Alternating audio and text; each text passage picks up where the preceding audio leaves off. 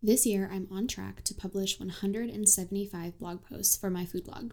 It has been quite a journey to create this level of content in one year, and today I'm sharing some of the things I've learned along the way. Hey friend, I'm Madison Wetherill, a web designer and branding strategist for food bloggers, and your host for the Vine podcast. This show is all about supporting you as a food blogger as you grow your business.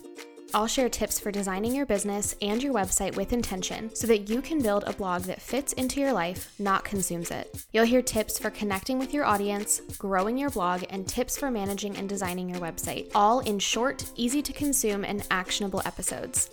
If you're ready to think differently about the strategies and tactics that you need to grow your food blog, you are in the right place. I'm so excited that you're here, friend. Let's get started.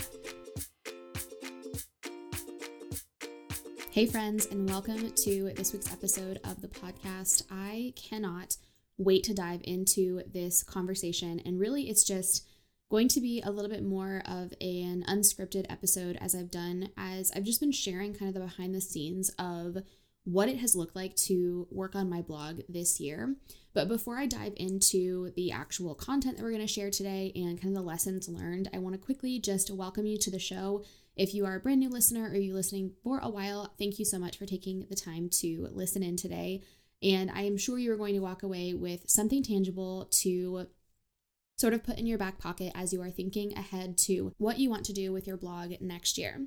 Now, if you are newer to the show and you're not quite sure what the show is all about, let me do a quick introduction. My name is Madison Wetherill, and I'm the founder and CEO of Grace and Vine Studios. And I also have two food blogs. And so my time working is kind of spent divided between these two businesses. And one of the things that we do over at Grace and Vine is we specialize in building brands and websites for food bloggers who are really looking to stand out from the crowd food blogging has become so saturated in the last couple of years, and we thoroughly believe that in order to be able to be successful as a food blogger, you have to carve a path for yourself and you have to stand out from the crowd. And one of the ways we think that you should consider doing that is through your branding and your website design. And the latest way to work with us on website design is our new crafted websites. And essentially, these are a customized website build for you, built with blocks and based in the Kadence framework, something that we are absolutely loving. And this is really an approach to give you a theme that is not right out of the box. It does not look like everybody else's, and it is meant to highlight your brand and your specific uniqueness in your brand. And so our crafted websites are perfect for that. They're perfect for people who are really looking to stand out from the crowd, but they're not necessarily on a custom website type of budget or timeline. And so this is kind of a fast and furious way of working with us to create something unique and amazing for your brand. We are currently filling up our spots for quarter one. So if you're interested in revamping your website next year and you want to know what this would be like and learn more, you can reach out to us over on our website, graceandvinestudios.com. You can click on the contact form right there to reach out and we will send you more information. And hopefully by the end of this year, we will have our official sales page for Crafted completed. But to be honest, I have been so busy with creating the, these websites for our clients and creating the systems behind the scenes to help support our team in building these websites that the sales page just has not been the thing that has gotten done on my list, but it is on my list for the rest of this year. So hopefully that will be done soon. Okay, so I want to quickly just sort of set the stage to maybe remind you if you haven't listened to some of my other episodes about my blogging plan for this year, or maybe you're brand new and you're curious about how in the world I created 175 blog posts this year. So let me kind of give you the background story. The short and sweet of this is that after I had my second son, my middle child, I found myself very overwhelmed with trying to run two businesses, raise two little boys who were under both under 3 and have a life on top of that. And I was experiencing a lot of burnout. And what I decided to do was to really focus on my Grace and Vine business and to let my food blog just kind of run in the background. Because what I had been doing in the past was really to spend 80% of my time on my food blog when it was making very little money at the time. And I just needed a shift. And so I went all in on Grace and Vine. It was a great experience doing that. I'm so glad that I did because it has completely changed our lives as a family. And it's something that I will never regret doing. But after time went on and my kids got a little bit older, I found myself wanting the creativity of my food blog again and really wanting to invest time. And so I decided to hire a blog manager and really start to create content again for my site. So this was back in August of 2021, and we started creating content again. And at the time, we were creating about one blog post per week and kind of slowly working my way through auditing all my old content, deleting a bunch of old stuff, no, index, no indexing a bunch of lifestyle posts that I had that were generating zero traffic and were never going to be something that I wanted to focus on. And fast forward to the beginning of 2022, I decided to create some new recipes again. Again, August 2021 to the beginning of 2022, I was kind of just focusing on updating stuff and seeing if we could start to get some traction, and we did. And then I decided to start creating new recipes. Then at the beginning of 2023, I decided that it was time to really put a lot of energy and invest time and money into creating a lot more content for my blog. And so that's where we're going to start today.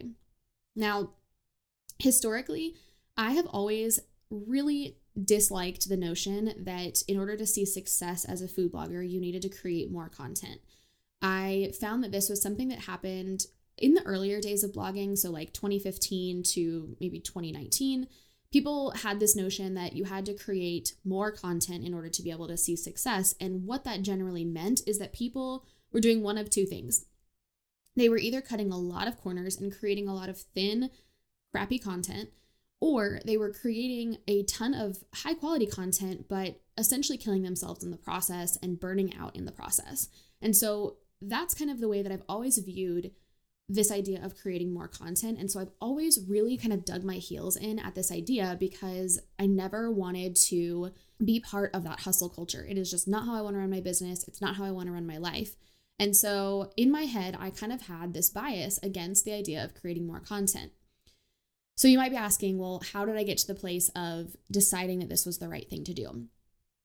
When I started to look at the amount of content that I had on my blog, I started to realize that on paper, like if I looked at the back end of WordPress, I could see that I had, I think at the time it was about maybe 400 blog posts, I want to say.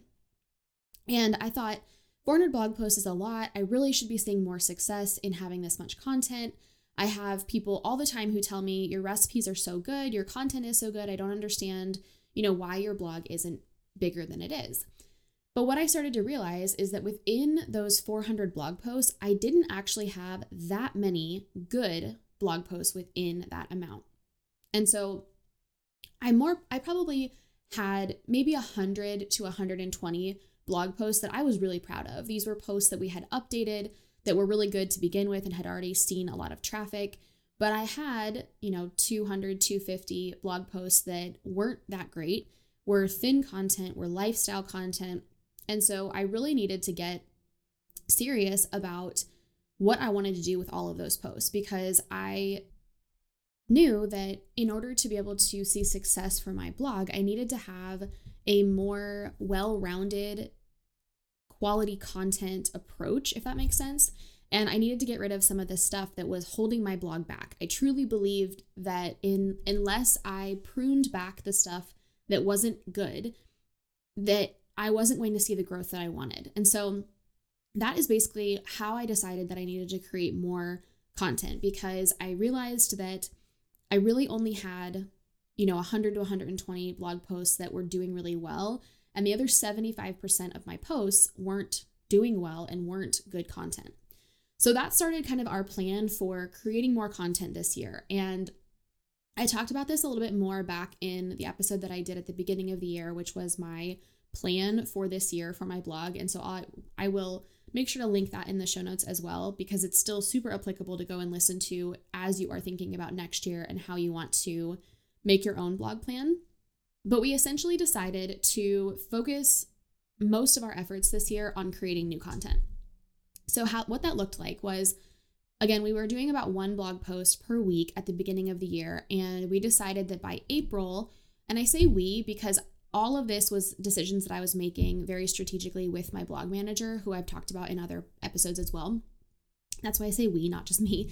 Um, but we decided to do work our way up to having four blog posts per week. So eventually that would mean 16 to 20 blog posts per month. And I knew that I didn't want to go overnight from doing one blog post per week to four because we needed time to ramp up to that. And I needed time to get ahead on creating recipes and, you know, developing recipes and taking photos. So we decided to do this slowly over time. And we went from one to two and then eventually to four. Within those four blog posts, what we were doing was having one SEO specific post. So this was a post that wasn't going to require a new recipe or new photos. So it could have been a roundup post, it could have been a how to do something type of post, or it could have been a post where we were taking a recipe out of another post. So an example of this is we have a, a recent blog post that we did that was apple spice cupcakes and the cinnamon frosting. We actually are pulling out and creating another post just about the cinnamon frosting. And so this is one of the ways that we were able to sort of game the system, if you will, of creating more content without actually creating more content. But then the other three posts of the week were going to be new posts, which were a combination of reshoots, so updating old recipes, and new, like completely new recipes that were, you know, the whole thing was brand new. And then the other part of this whole process was going to be making sure that I finished no indexing or removing some of the thinner posts that I was never going to re update and never going to kind of come back to. So now, um, I don't have as solid numbers as I wish I had for you on this, but I think you'll get the point in just sharing some of these rough numbers because we can't track it as easily as I would like to. But essentially, this year we have updated about 45 new posts, and those that means that these are posts that we updated with new photos and new text. And at least 24 posts, we did a major text overhaul and text update, but we didn't update photos. So when I was doing my content audit, which I will also link to the episode where I talked about the content audit process, I went through and I decided if a post needed to be completely overhauled, meaning photos and text, if it just needed text, or if most of the time it didn't need just photos, it was either text or photos and text. And so we kind of figured out which posts we needed to do for that. And then on average, we were doing about four updates of old posts that weren't necessarily being republished to the top of the feed. They might have just been updated in the background and just as another method of improving the overall, you know, amount of posts that we're doing well on the site. I think what I ended up figuring out from a math perspective is after going through and no indexing things and getting rid of things, I had about 263 blog posts, I think, that we'll just say haven't been touched um, this year. So maybe they were updated in a previous year or something like that. And now, as I'm recording this, I have 427 and counting because we have quite a few more posts for the rest of the year that are going to be updated. So you can see just in those numbers alone, there is a big difference in how many posts that we updated and improved versus how many posts are just there and maybe aren't going to get updated or have been updated you know, between that 2021 mark and 2023 when we started this new process. So I know I throw just a lot of numbers at you, but what I really wanted to, the picture that I wanted to paint for you is why I wanted to increase the amount of content that I was creating because it was not just for the sake of creating more content or, you know, because I had a bunch of time on my hands and needed more work to do. That certainly was not the case. But now I want to go into a couple of the lessons that I've learned and the things that I had to shift and adjust throughout the year as this process went on.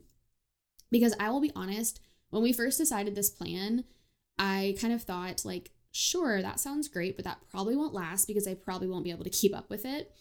But in reality, what's happened is having that goal in mind and creating the, the rhythms around that goal have really helped me to just I would say pretty there's only been maybe once or twice where I've gotten behind and felt the stress of having that much content cre- to create.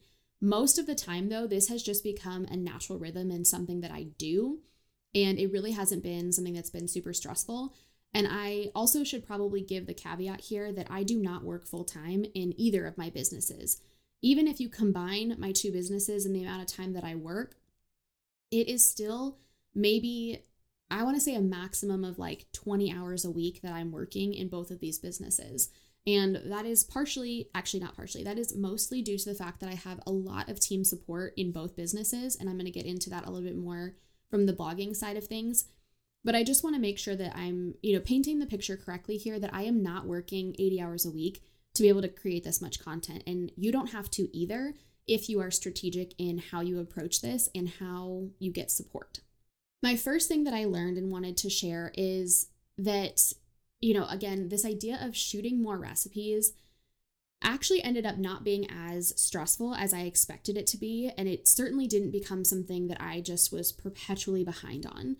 I think shooting more recipes actually really helped me to get way more strategic in how I plan my photo shoots.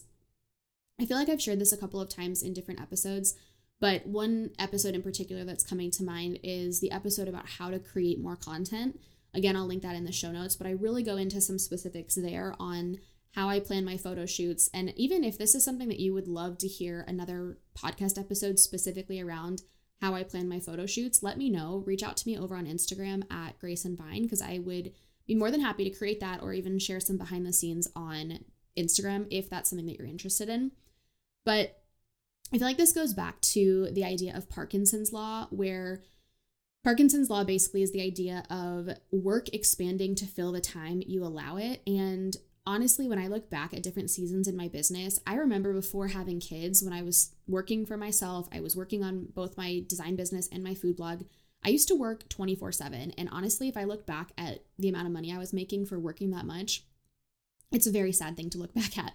But I really, truly feel like the less time you have to work on something, the more of like a fire you have under you to get it done because you don't have time to stretch it out to the next week or to put it off. You just have to get it done. And so I think having this amount of recipes that I was shooting, even this amount of recipes that I was developing, it just made me really a lot more strategic and it just made me get it done in a way that I don't think I would have had if I was just doing one to two recipes a month. I it sounds so backwards to say it, but I genuinely feel like it was less stressful for me having this much to create versus the opposite of just having one or two things to create and just not having that urgency behind it. The second realization in that is that to create more content, you do need more time. There is no magic about creating more content where you're going to need less time. But what I think I found is that that time doesn't have to be my time alone. So, really, this comes back to the idea of outsourcing and getting more support. It can look like support in a lot of different ways. It doesn't necessarily have to mean that you are hiring someone to create the content for you. But for me, that is what I ended up doing. And just to give more context, so a couple of ways that I did get support in creating more content, we purchased some recipes. So if I found recipes that, you know, food photographers were creating that were already recipes I was had on my list, I would purchase those. I also hired a specific food photographer who I outsourced recipes that I was struggling with. So I had one in particular that was a cupcake recipe that I didn't, I was just struggling with really just the photo part of it. And so I outsourced recreating that recipe for me and doing photos for that. So I found food photographers to help supplement some of the recipes that I was creating, which is obviously an added cost. But to me, it was worth that cost in exchange for the time that I got back and not having to like stress out about creating those recipes that were difficult for me. And then I also have two writers on my team. My blog manager does some writing, and then we have another writer who does the majority of the writing for us. So that was another shift at the beginning of this year was hiring her and giving her most of the updates and most of the writing tasks. And then, even apart from those two main pieces of support, I also have an in person assistant who comes and helps me on my shoot days. And that has been a complete game changer because I can pretty comfortably and without a lot of stress get one or two recipes done by myself. But if I want to do any more than that, then I need to have somebody to help me. And so she comes in and she helps do all of the cooking for the recipes because I already have them tested. So she's just executing them. I shoot all the photos, she does all the dishes, and it's just a great system for us because I am able to get through five or sometimes six recipes in one sitting when I have her helping.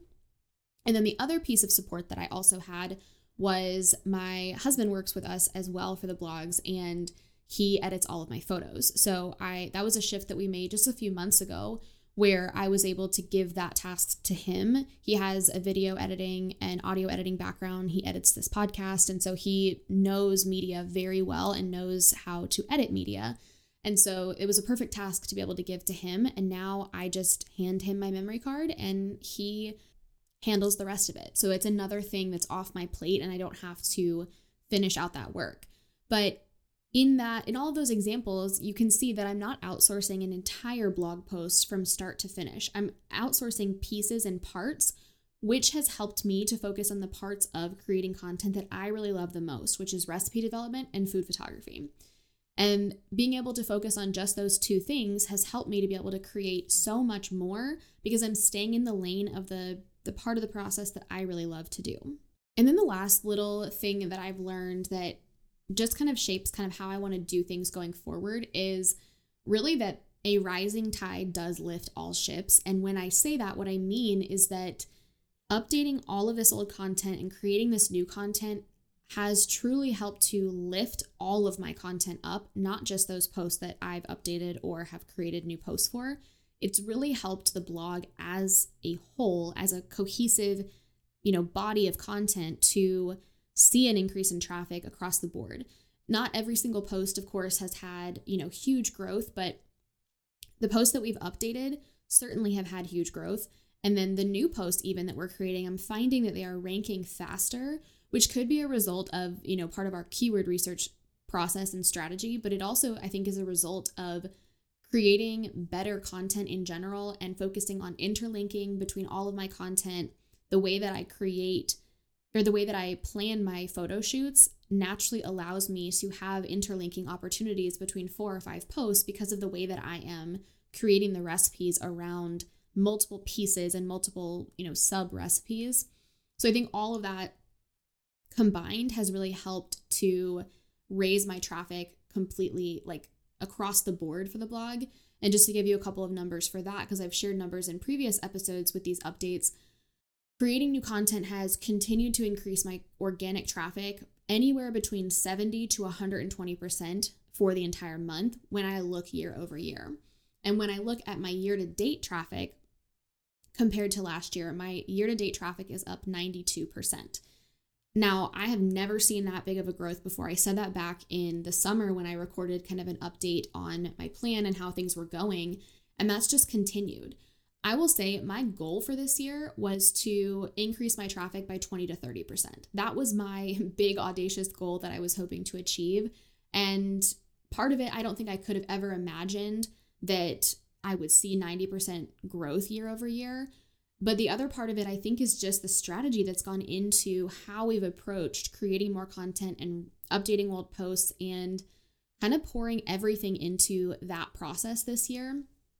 I don't think that creating 175 recipes or blog posts every year is sustainable because now as I'm looking into next year, I don't have as many quick easy wins to pull from because we've updated a lot of the old posts and we have you know extrapolated the sub recipes out of other posts. So now I am having to be more thoughtful because I don't have the ability to kind of make these easy choices for new posts. And so going forward, it's going to be harder to create 175 new blog posts next year because there isn't as much to update.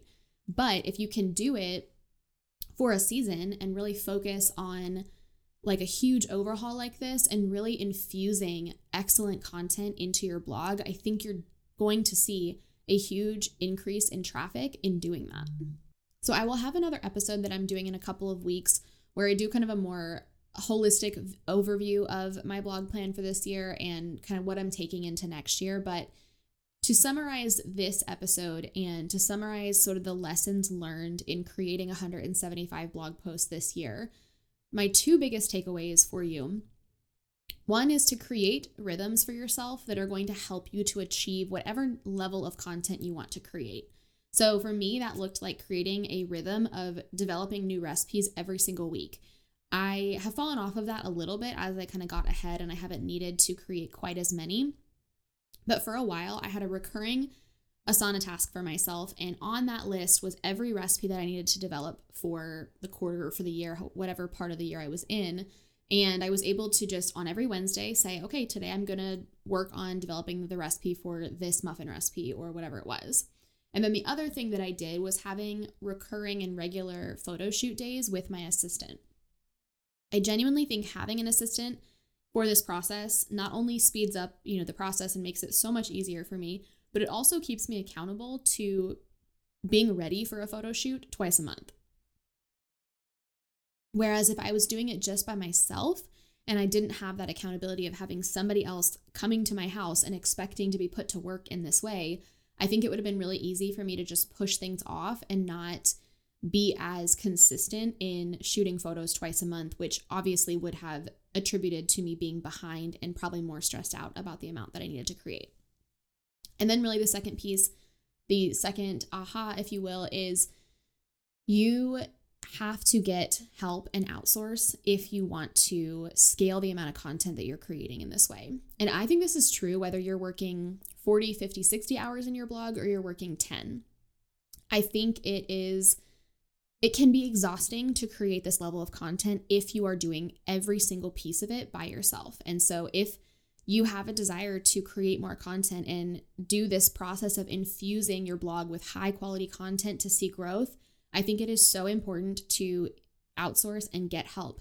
Even if that just means more help around your house or extra babysitting time for your kids or whatever it looks like for you, it might not be help in your business, but I think it is unrealistic to be able to add in something large like this where you are creating, you know, an extra like let's say you're doubling the amount of posts that you're creating or even that you want to start creating, you know, 10 blog posts a month instead of 4 or 5. Like this is something where you need to get extra time and the best way to get extra time is either by helping having people help you in the content creation process or helping you in the rest of your life so that you have more time for the content creation process. I would absolutely adore hearing from you and hearing about how this episode lands for you. If you have specific questions about this process or what this has looked like for me and my food blog, I would love to answer them for you. I've tried to cover kind of an overview of this process as much as I can, but I know there's so many nuanced questions that people could ask. So if you have one of those questions, please send me a DM over on Instagram and I will answer it for you there and probably share it to my stories too so other people can learn. And I hope that this is inspiring for you in some way to be able to think ahead to next year and how much content you want to create. And I hope that you took away a few tidbits from this episode. So until next week, friends, we will talk soon. Thank you so much for listening to today's episode. If you enjoyed it, I would love for you to screenshot it and share it with a friend. You can tag me on Instagram stories at Grace and Vine. For the show notes for this episode, head to thevinepodcast.com. Talk soon.